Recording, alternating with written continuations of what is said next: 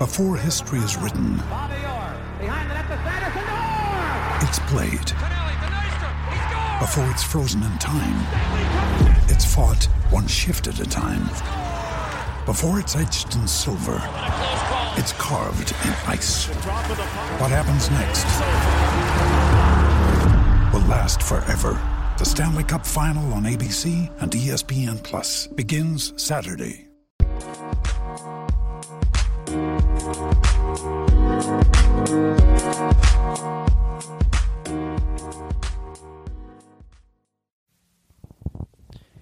Welcome to For the Long Run, the podcast exploring the why behind what keeps runners running long, strong, and motivated. I'm your host, Jonathan Levitt.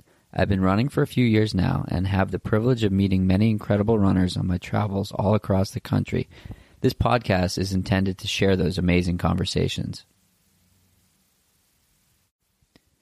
Today's guest is Allie Kieffer. Allie is a professional runner who runs for Oiselle and Asics. We talked about what got her into the sport, the role that social media plays for her as a pro athlete, her passion for helping more women start running and be able to feel more comfortable in their own skin, and much, much more. Hope you enjoy. All right, I am here in Flagstaff with Allie Kieffer. Hi, thanks for having me. Of course, thanks for uh, thanks for joining me today. Um, so you are out here training, um, and you are racing London this year. Yeah, So I was supposed to race the last year too, but I didn't make it to the start line. yes, So redemption this year. it is going to be a redemption year. Um, cool. So we have a couple questions that I want to run through, and um, we will go from there. Okay. So the the premise of the podcast is to talk about um, what keeps people motivated, what keeps the fire burning, and so I've been chatting with a lot of uh, elite athletes and non-elite athletes and everything, you know, everyone in between about motivation and um, what they would, you know, what they've learned over the years. So, I guess to start off, what would what would you tell 2010 Allie? Don't give up. Don't give up. I like that. Yeah. In 2013, I gave up, and I feel like I lost a lot of years that I could have been putting in mileage to get better for now. Because now I'm playing catch up. Like I'm, I feel younger. Like my legs maybe are younger than my age. Yep. Um, I don't think you sometimes you will run out of age though. Right. Like, you know, I'll still get old at the same time everyone else does. So um, I wish I hadn't given up. But like in a way, I gave up professional running, but never actually running. Like I took maybe six months or a year off of like I didn't run at all. But then after that, I was running because I love to run and I'm passionate about it, which I think is like what keeps me in the sport. Um, I want to get better, and I think that I have a lot like left in me to improve on, but I don't necessarily stay in it just to get better. I stay in it because I love it. Nice. Um, so along the similar lines, what would you tell Allie the night before uh, 2017 New York? I would not change a thing. yeah, that was great. yeah, just I didn't have any expectation going into that race. It was so like blissful the whole entire 26 miles. And people are like, "That never happens. It's never going to happen again." And I was like, "You are so wrong." and 2018 was a whole different story, and they were absolutely right. So do you think the the the highs and the lows are necessary, or would you rather have you know every race be like that one? I mean, I'd love for everyone to be great, but I don't think that's practical.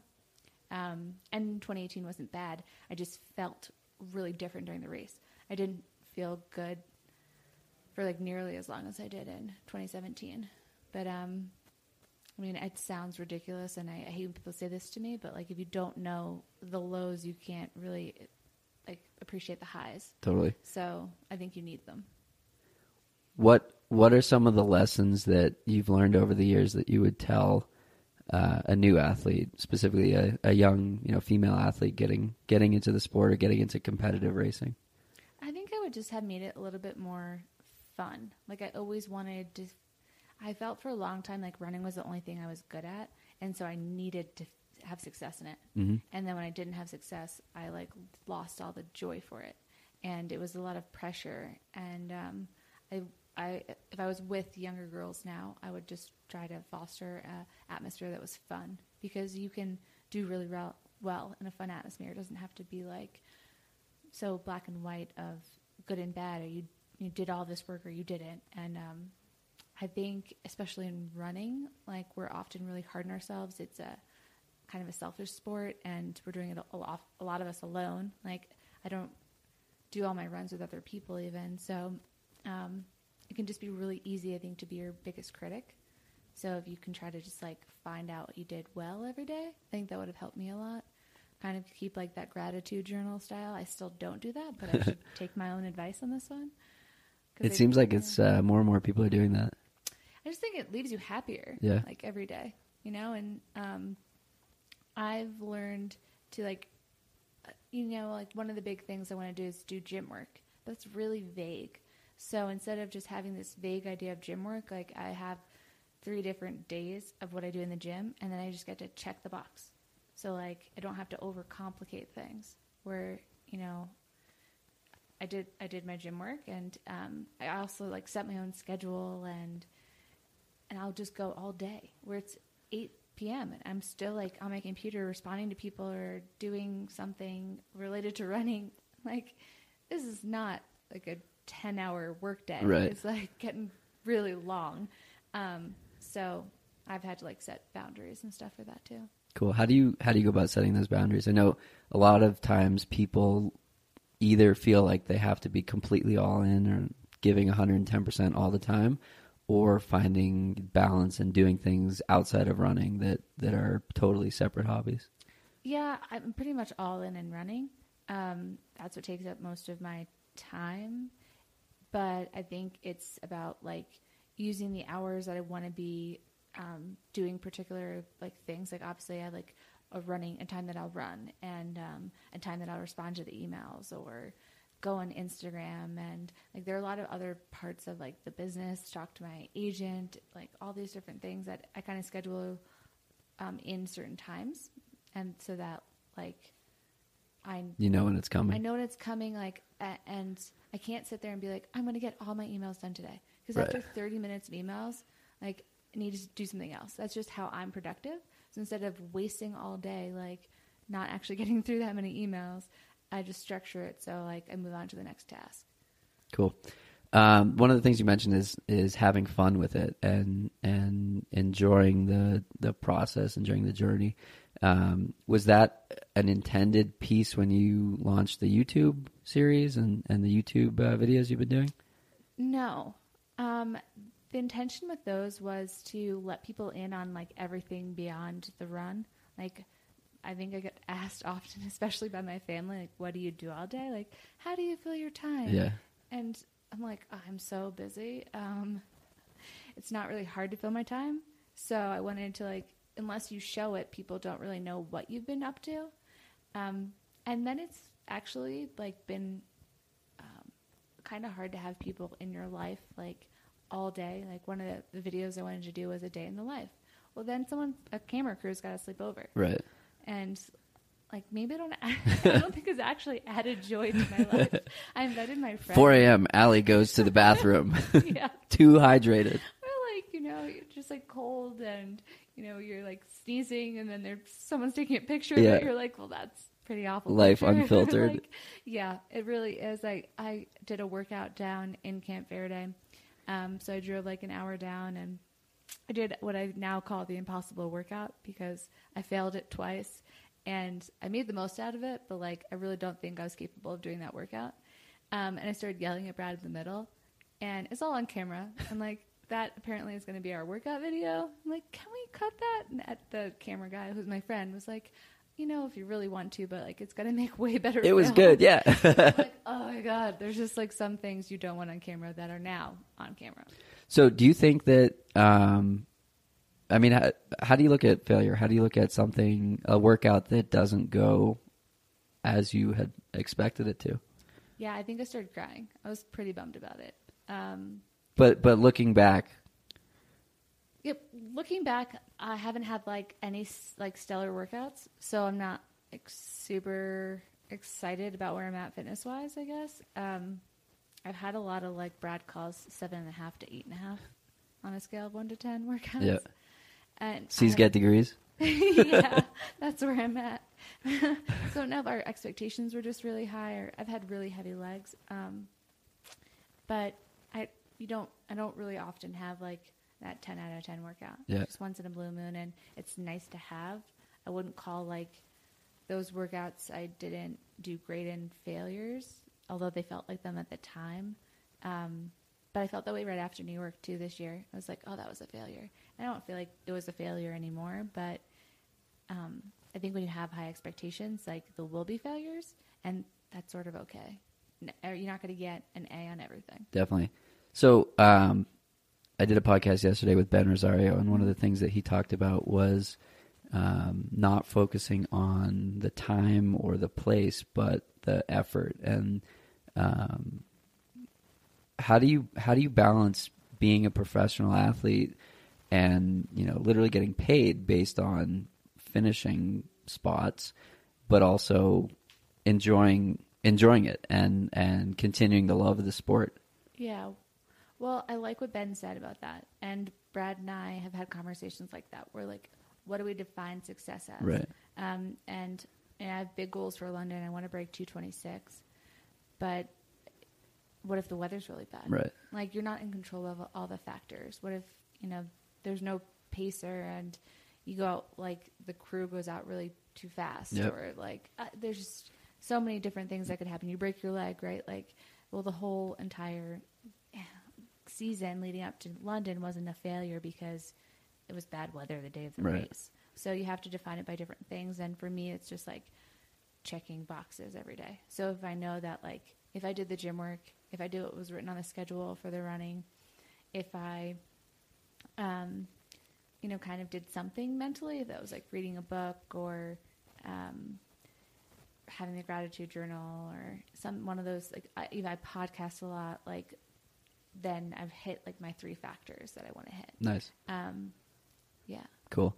I had a coach that um, he talked about, like you were saying, checking the boxes, or each Yeah. each workout is is building a is putting a brick into a house, yes, and and layering brick after brick after brick, and it's not it's not you know the one brick that makes a difference. It's the consistency over time. exactly. I think one of the things that Brad mentioned about me was like at the race I'm pretty calm, while everyone else is really anxious. Right.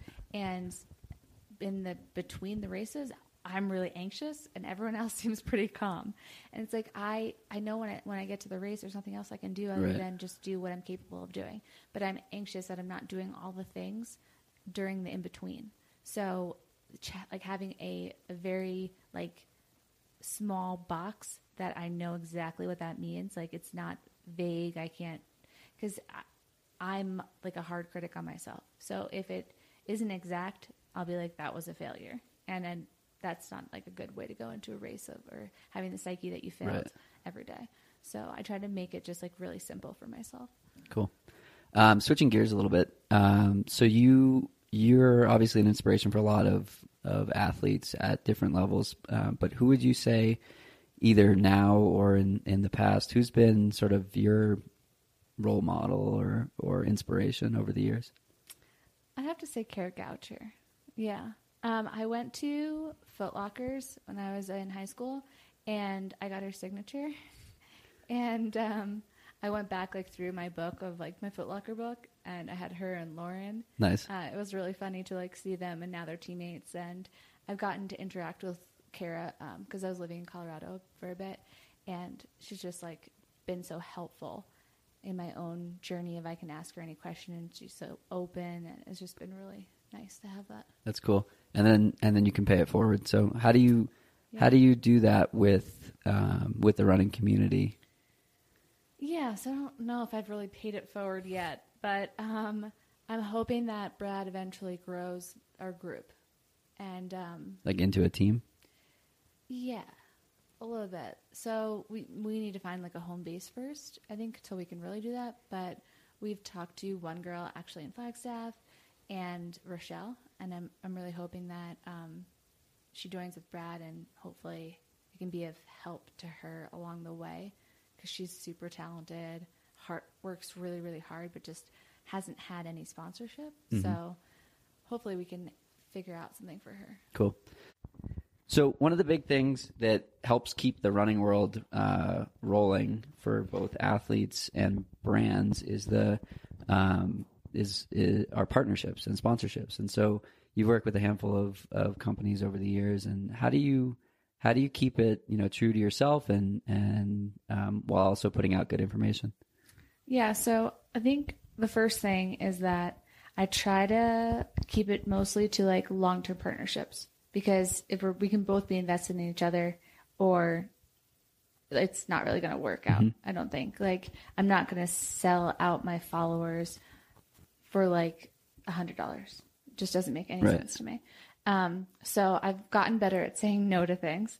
Um, also, I think that like if things like a, a company came to me recently and they wanted um, like a post a month, and one of their like one of the things they wanted to post about was scale and um, headphones. Another thing was like a scrub for your face. And Sort of like, all over the board. yeah, so it's like really like broad. It's like Target. yeah, yeah.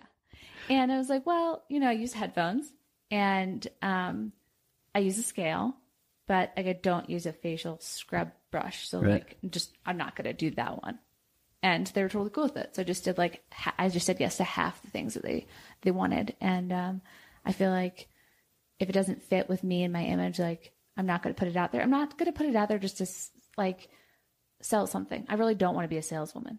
So it's it's interesting because the more the longer I'm like doing this, or I guess the bigger my social following gets, the more opportunities there are.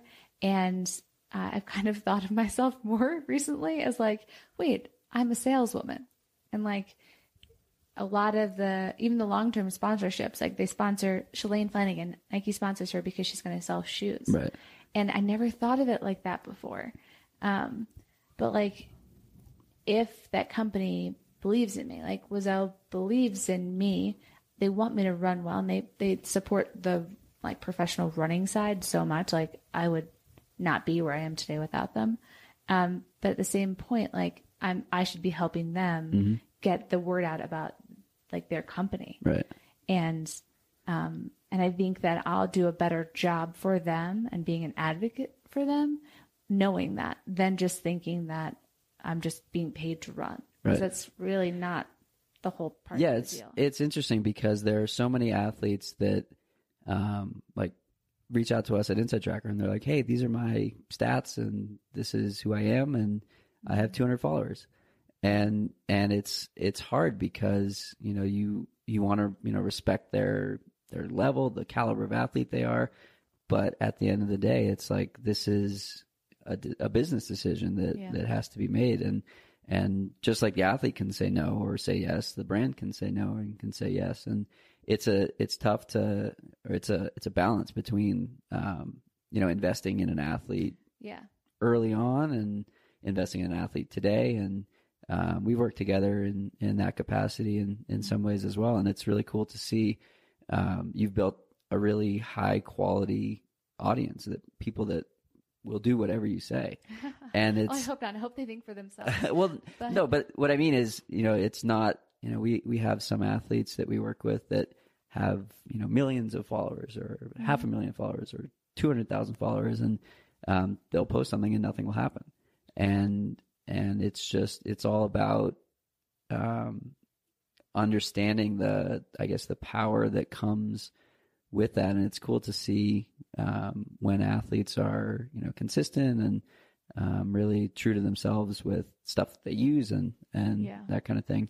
I think that brings me back to like the long term partnerships because like a company like Oiselle, like they've invested so much in me, not just financially but emotionally. Right. Like it's, they're so supportive um, on a, like an emotional level that if I get hurt, like Sarah Lesko is the first person I call. Right.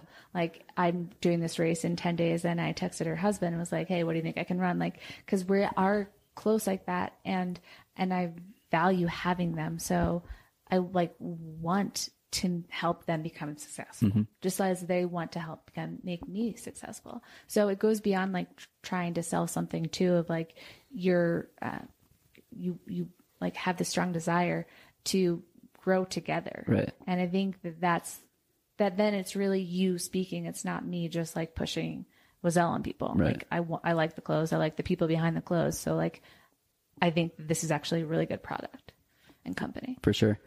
Um, well, it's cool. It's cool to see sort of the evolution of um, those types of partnerships, and and the the the more they work, the, I think the more opportunities more athletes will have to Yeah. to get involved with that, and then it's just you know it's good for the sport. Whereas you look at something like you know track athletes and sponsorships, and it's not they're not they can't even wear the logos, and Yeah. and so it's like all of the value comes from engagement on social versus like standing on a podium and and so it's it i'm sure it, i can't imagine the the the balance that you have to focus on between um like race results and like social engagement so how do you how do- how do you do that Well, it's interesting because like the social media has taken over a lot of my Yeah. life. And I think a lot of that is like the YouTube channel and having people around all the time just to get content and then be able to put out there. Um, and, and it's, it's a little overwhelming at times. And I hopefully like, sometimes I think I've, I've said yes to too many things and I get a little bit overwhelmed or like I'm just want the camera out of my face. And, um, but I like the idea of being able to market myself. Like I don't, I know that some people don't love having to write on Twitter or social media. And I just think it's another like opportunity. Like it's an avenue that we can use to our advantage or choose not to. right Um, So I really enjoy it. I do think it takes a lot of work, but um, I kind of like try to, you know, sit down once a week and just think of like, what do I want to post this week? Yeah. So it's not this huge thing every day where I'm like, oh what am i thinking yeah what am i doing yeah Yeah. How do I like talk to people? Yeah. But most of the time, I mean, I go through some patches where I'm just like down and Yeah. I'm like, no, I have nothing to, to connect with people about. And most of the time, but like, even just real like life. those are the best is- times to do it and and yeah, it's the hardest though. it is the hardest and yeah for sure um i mean i i spent much of 2017 injured and i felt like like i kept i was open about it on social media and it was amazing to see like people come out of the woodworks with like you know it's great to see other people struggle like it's not great to see people struggling but It's relatable though. for sure um Yeah. so again, switching gears, uh, do you have a mantra or or um, something that you think about when when things get hard? Um, recently I've been having a lot of hard workouts and so I, and I've been lucky enough to have some guys to follow around the track or the roads. And so I've just been trying to like stay right in the back. Um, I tried to say like, oh, just four more laps. And then I would like hyperventilate, like, four more laps. Like that's a lot. Um, but it's been way better when I just like, just like stick with them. Like you can stay right on them. Nice. You don't have to do any work, just stick Yeah. on them. Um, I don't have any like big mantras. I try to like keep it positive for the most part. Um, but yeah, that's about it. Cool. Um, jumping back to something we were talking about before, do you think that having time away from the sport uh, a couple years ago helped push things forward? Or do you think it like helped renew that fire when when you came back from it? I know a lot of people that have a shorter time off due to injury come back with like that burning desire to Yeah. to keep pushing forward. I think it made me come back grateful. hmm Like I felt when I left the sport, I think I was really feeling entitled and like I made the Olympic trials, so someone like should pick me up. You know, I deserve this rather than feeling like, wow, I'm really grateful that Oiselle gave me this opportunity to continue running. Um, which just like that different perspective changed everything for me because I I wasn't I just thought I I didn't understand really the game of it all. And like now I see this relationship with Oiselle as a partnership. Um, but I think some people just see it as a sponsorship. Like, yeah, they're fast, so they should get paid. And nobody owes you anything. Right. So um, I think that really helped. Like the maturity of of moving to New York City, getting a job, like having to figure out life and expenses and bills and whatever, all the stuff, um, just changed me. I think that it really helped me in the running stuff, but like, Um, and I think breaks can do that where like, but I was really interested and like really into it beforehand. So I don't think I got really necessarily more dedicated. I just got a little bit more grateful. the gratitude is something my coach highlights all the time, and it's Yeah. it's powerful when um, if you've had time off, if you've had injury, and you're out there and it's raining, or you're in the middle of mm-hmm. a brutal workout, and it's just like thinking like, I'm doing this, I'm choosing to do this, and I can do it. I think it can be super powerful. Yeah, I think so too. Cause I think it's really easy to just be like, ugh, it's raining. Right. It's cold. Like, I don't want to do this. Then don't do it. Yeah. Like, Nobody's making you do it. Yeah. fine. But like I go through those times too, where I'll take advantage of like I've been really lucky to have my coach travel with me, and you know I take advantage of that opportunity a lot. And um, I wish someone would like kind of hit me sometimes, be like, Allie, like be grateful because you could be alone right now. Um, and it's just obviously so much more enjoyable to be out there with somebody and to have someone that believes in you the whole time. Totally. So while we were in our intermission for technical difficulties, we were talking about um, the growth and surging, uh, surging numbers of um, athletes that are qualifying for the Olympic trials. That Yeah. are It's crazy. Like full time job people kicking butt out yeah. there. So why why do you think what why do you think that's happening? Um, I think more people think that it's possible. Where I mean, the standards haven't gotten any slower. I just think more people are like, I can do that. You know, like my friend did that, I can do it too. Or um, the people at the top are getting faster, and I just think it's a chain reaction where everyone, I mean, the guys and girls, like across the board, there are a lot of people hitting the standard. Um, it's really cool to see. Let's talk about Atlanta. What are you uh, what are your thoughts on the course? It's going to be hilly, and I think that's good for me. Yeah. Yeah, I definitely wanted Atlanta.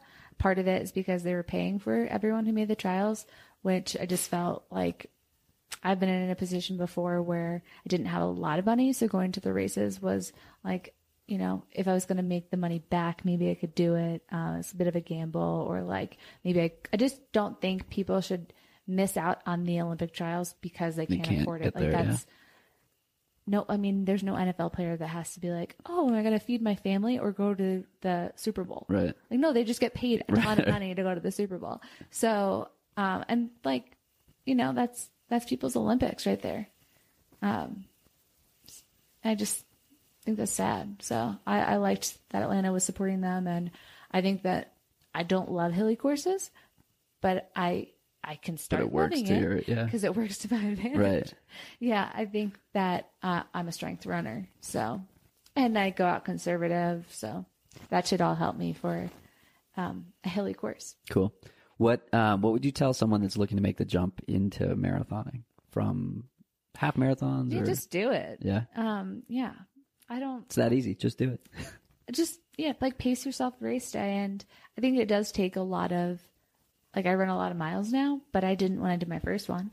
Um, so I just I just went into it and went out like seven minute pace, and I sped up through the whole thing. I mean, I I think I'm kind of probably built more for the marathon. Like, uh, I just have more of an engine than speed, but it, it, it sounds scarier than it is, and like if you don't think you can run 120 mile weeks, then don't. then don't. Yeah. Yeah, it's okay. Nobody's forcing you You to. don't have to run 120 mile weeks to run a marathon well. Like You I, don't have to run 50 mile weeks to run a marathon well. No, and um, I also I like new things. I'm a kind of like the grass is always greener person. I'm like, oh, I'm gonna I'm gonna do this new race because it's gonna be so much better than anything I ever did before. So if you're thinking about it, just try it. You'll for sure get a PR in your first one. Yes, distance PR, time PR, all the good stuff. Yeah. Um, so we were talking before we started about um, some races in the future. What are what are some of your bucket list races? We talked about Boulder Boulder. Definitely want to do that one. Uh, I haven't done Falmouth. That's a fun one. That if you like heat, Oh, I don't. I think if I want to go to Tokyo, I need to start liking heat and humidity Yeah. too. so Falmouth is like 11 o'clock in the morning in the middle of the summer on the Cape. So it could be like 80 and 95% humidity. Yeah. It's like running in the sauna. It's fun. right. Well, The crowds are great. yeah, I, I like crowds. The crowds Um, are very supportive. Beach to Beacon, Yep. Berlin, Boston, Nice. Chicago, like all the big All ones. the big ones. Yeah. Um, there's just so many. I, I think every time I hear about a race, I'm like, I'm totally doing that one. And then I put like a race every week on my schedule. the coach is like, I don't think so. So, yeah. In time. Yes. Many races ahead. Um, so one thing that's been, um, I guess, talked about more recently in uh, social media or just life in general is the importance of mental health. And so, how do you how do you think that mental health plays a role in being a happy runner, being a, a lifetime runner, and, and someone that's you know enjoying enjoying the sport and enjoying what they're doing? How does mental health affect running? Yeah, I mean, what I feel like running affects my mental health for sure. how how so? Like a much happier person when I run. Yeah. It was interesting. I was listening to a podcast yesterday, I think it was. Um, it was Mario Fraioli's podcast, and he had on, um, I don't remember his name, but he's the coach of Redwood High School. And he's like a three time Olympic trials qualifier, and his mom coaches them, and he went to Cal. Uh, anyway, so um, he said when he was young, he had parents that, that ran at Cal together. And on the weekends, his sister and him would like watch TV and his parents would go for a run and they'd come back smiling from ear to ear. And he was like, I don't know what they've just done, but I want to do it. And I was like, that is exactly how I feel about running. Like, no matter how cold or how rainy or whatever it is, like you come back better. Yeah.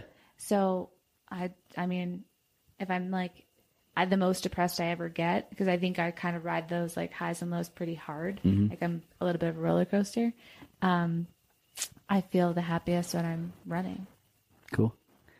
Um, speaking of the sort of highs and lows, I guess not technically, but how do you approach rest and recovery? And so, like the the lows from a volume standpoint, how do you work that into um, training on a weekly basis, monthly basis, yearly basis? What do you mean? So, I mean, you can't go 100 percent all the time. Um, Why not? um, so That's a good question. I mean, I like when I say I'm all in on running, like I take the recovery to the same degree as Right. the, the workout. yeah, and that's that's what I mean. Yeah, I'm like um, getting ready to hire a chef Nice. because I actually really like cooking, but I just feel like I'm on my feet a lot. Right. Like it's just another thing on my plate. Pun intended. yeah, that's funny. I, I hired a friend to like respond to some of my messages for me because I just get so many emails and like I, I actually want to just put on my Instagram um, my agent because most of the stuff I just forward to her anyway. So like anything I can kind of take off of my agenda and put somewhere else so I can recover. And part of that's like resting my legs, but also like, Like resting your my mind, mind. yeah. yeah. Um, I and and it's sad because it's not necessarily a mental job that I'm doing of running, but when I get home, my brain is fried. Yeah, I mean, I would argue it. It's super meant like the. You just have to be on during the whole like unless you're completely zoned out and you've hit that you know flow state. I feel like you're you're concentrating And all the so time. tired Yeah. after the workout and like, um, so I think that all those other stuff sometimes take me away from just doing the running and recovering. And not that I want to be like a Netflix queen, but like having time to just like unwind. Yeah. Um, and I'd love to spend a lot more time reading, but I spend a lot of time like, shoot, my to do list is growing longer. So I, I think like getting some help in those regards is, is helpful for me. Um, but yeah, I, I, I think rest is like so important. And with that being sleep, like sleeping a lot, I'm not very good at taking naps in the middle of the day, but I've tried to give myself like an hour where I'm either reading or sleeping so that maybe I turn it turns into a sleep. Yep. Um, Do you do any sauna sessions? I haven't, but I need to start doing that. Yeah. Yeah. I find that it's like a really cool way to decompress, and yeah. um, you can't bring your phone in there because it'll melt and turn off. There's a sauna at the gym, but there's a lot of like Weird stuff. there's a lot of naked Yeah. ladies, and I don't know how into that I am. So I've just avoided the showers and the sauna Yeah. But maybe eventually. Try a different hour, maybe. like the the Yeah. two o'clock hour might be better. You'd be surprised what time people are free here. Yeah, I guess that's a a good mountain point. town. Yeah, people aren't working too much. Wacky schedules. Yeah. Um. So why did you start running? What got you? What got you out the door that first time? My sister. Yeah, let's hear about that. Yeah. Um, so the crossing guard at our local elementary school told my mom that she was really fast and that she should sign her up for this track team. And uh, I was four years younger, so I was in kindergarten. And my working parents, they just needed somewhere for us, like both, to be at the same time. So my mom convinced them to allow me to be the youngest person ever in the club. Um, and we ran for like Tic Tacs, uh, and we sang songs, which is more singing and eating than running, Yeah. I think That's like trail running. yeah, that sounds great. I want to do that. So that's how I got started. And then my sister being four years older, and I'm from New York, and in seventh grade, you can pick to be part of a, um, like the school team, you know, and I played soccer growing up, but my sister was running in high school. So I was like, I want to run.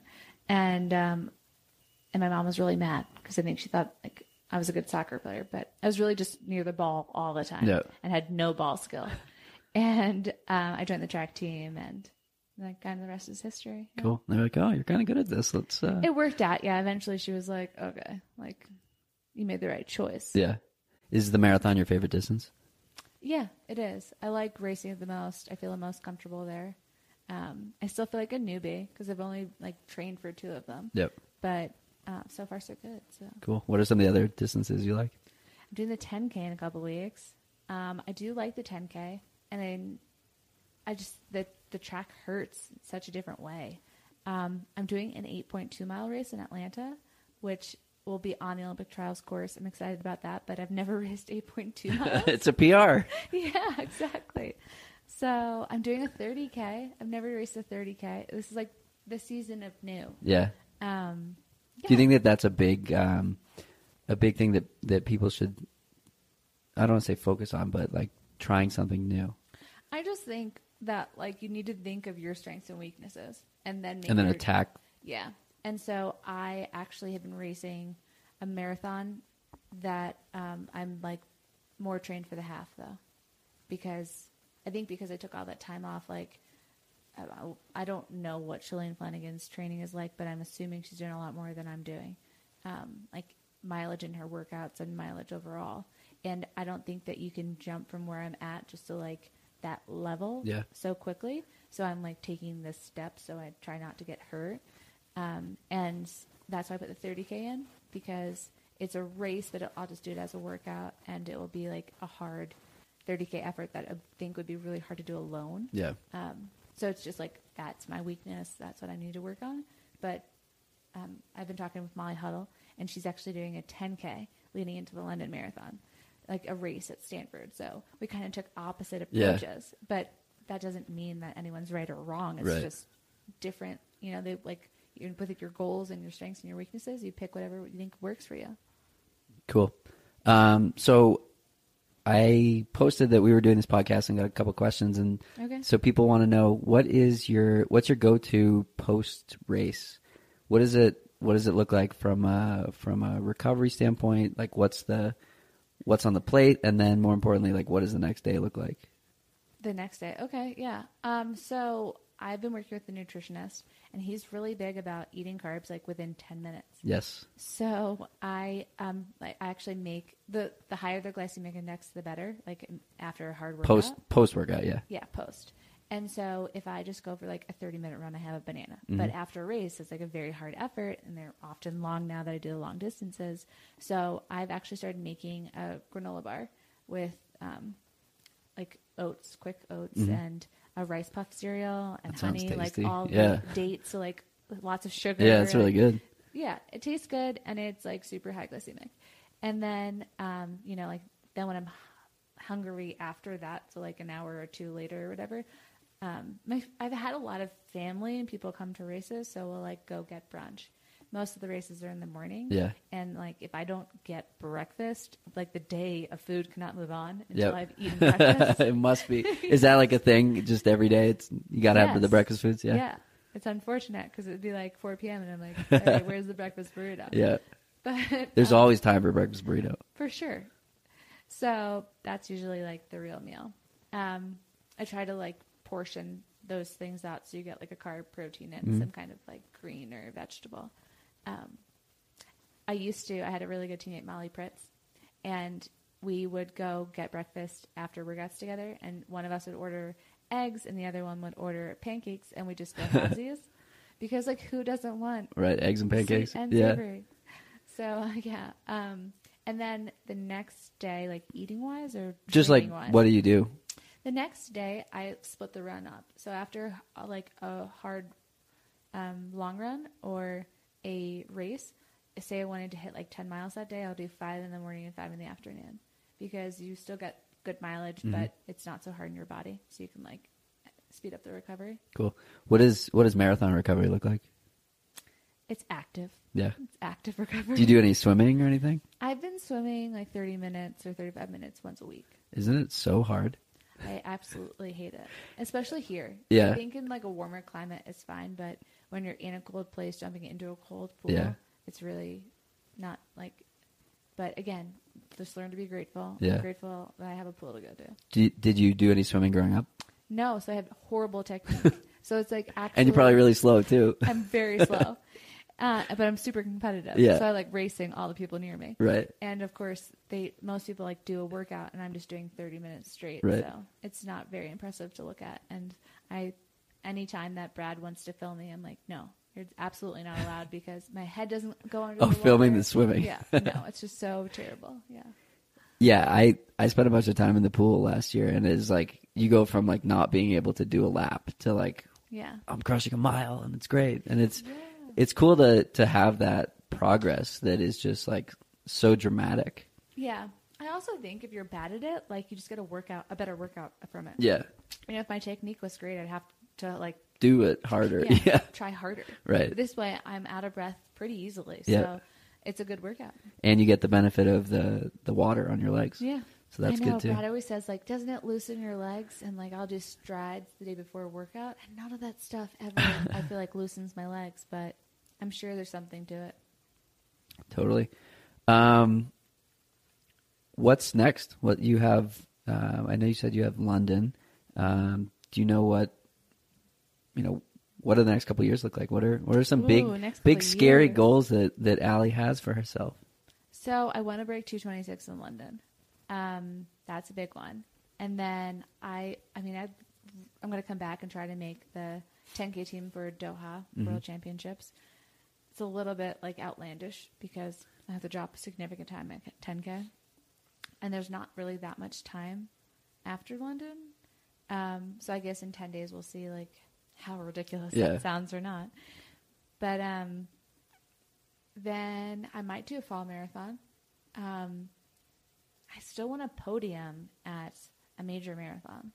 I don't want to. I mean, I want to go to a like something like New York this year, where it was the best field ever. Yeah. I don't want to show up at a marathon that has two people in it, just a podium. Right. Like, I want to like a racer's race and Yeah, passing people at the end. yeah.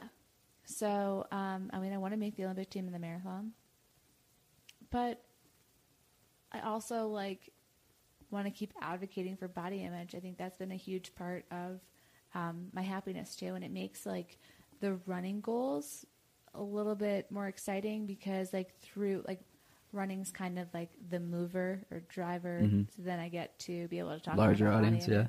Yeah, I'm doing. Um, I'm speaking at the women's conference That's awesome. and in Boston. I'm super excited Very about cool. it. I'm a little nervous to speak, but excited. Um, and yeah, I want to keep doing that. I want to keep like powering on with that message. Let's talk about that message for a little bit. Um, how how did you or what what keeps you what keeps you motivated to keep keep going with that? Because every time I talk about it, someone sends me a message and is like, "I had an eating disorder," or "I'm struggling with this," or "I needed to hear this today." It's like It's the relatability. it's just that sometimes to me it sounds like old news. Like I've said that these comments before. Yeah. But new people find me and then have been like they they've been helped by the message. So if I can continue helping people, then I'm going to continue saying it. Yeah. So on a sort of similar but somewhat of a parallel, um, a couple friends and I started something called Rest Day Brags, and it's like bragging about rest. Oh, yeah. and it's bragging about like the only you know intervals I did today were to the to the fridge or Yeah. couch to fridge, and like silly stuff like that that um, like glamorizes brings brings sort of laughter to like doing nothing. Yeah. And it's funny we get like a lot of we have a lot of critics like you can't you can't Yeah. not brag about resting. You can't not brag about something. So how do you how do you handle The uh, how do you handle the critics? Yeah. Yeah, there are definitely critics. I just think that kind of like the higher you rise, the more critics are going to be. Yeah. Like, it's um, it, it's kind of a polarizing topic. Yeah. I didn't start it thinking that. Uh, I thought this was just kind of like common knowledge that, you know, like you should get a period and that you should be healthy and fuel yourself with food. And like that doesn't seem polarizing, but somehow Right. it is to people.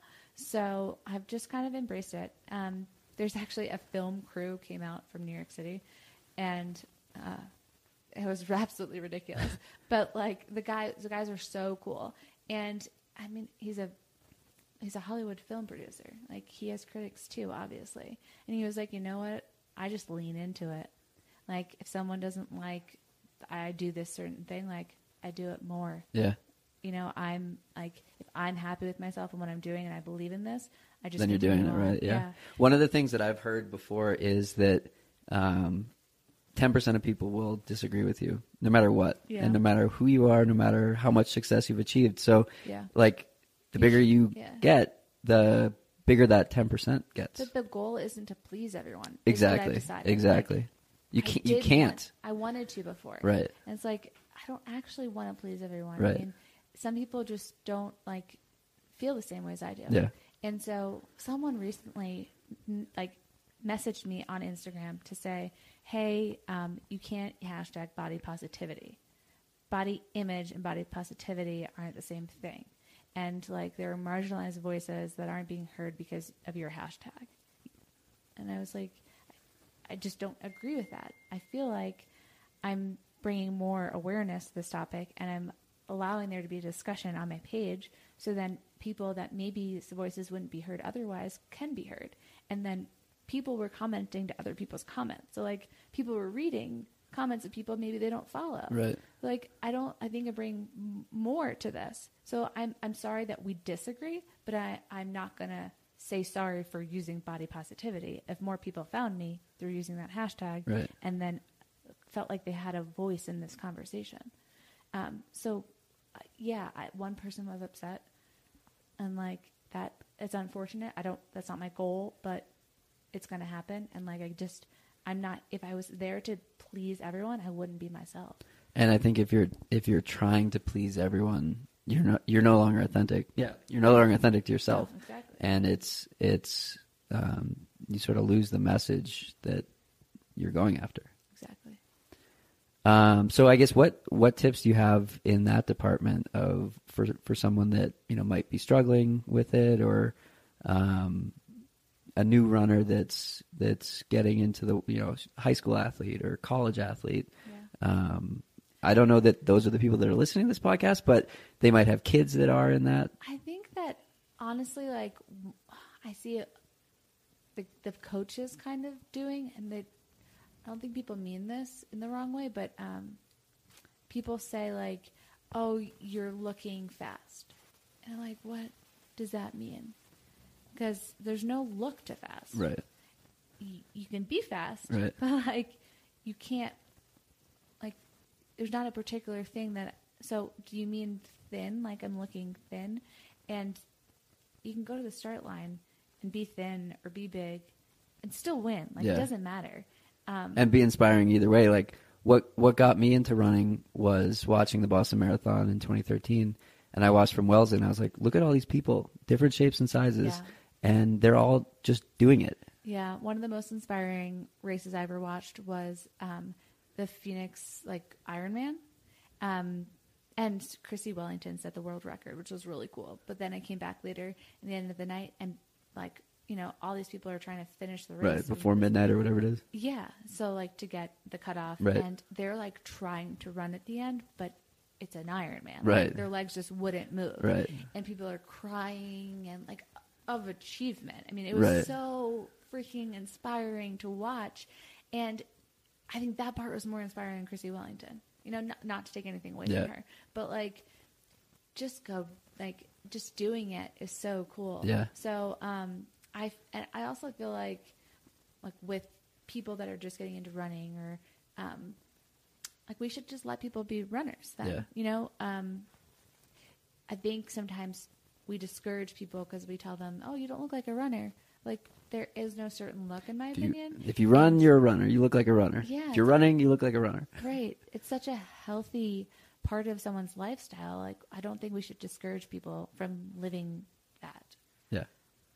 So I think it's not really the people that are trying to do it, but rather the people that are saying negative things to them. Like, just stop saying negative things.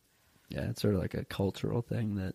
I think we're a little bit elitist, Yeah. like as a group, um, which is unfortunate. Yeah. Agreed. Um, well, thank you so much for this. This was uh, this Yeah, was fun. having me. Of course. That's it for today's episode. Like many long runs, it's sad when it has to end. I hope you join in next week on For the Long Run. And in the meantime, happy trails. If you've enjoyed this episode, it would mean a lot to me if you shared it so that others can find it and enjoy it too.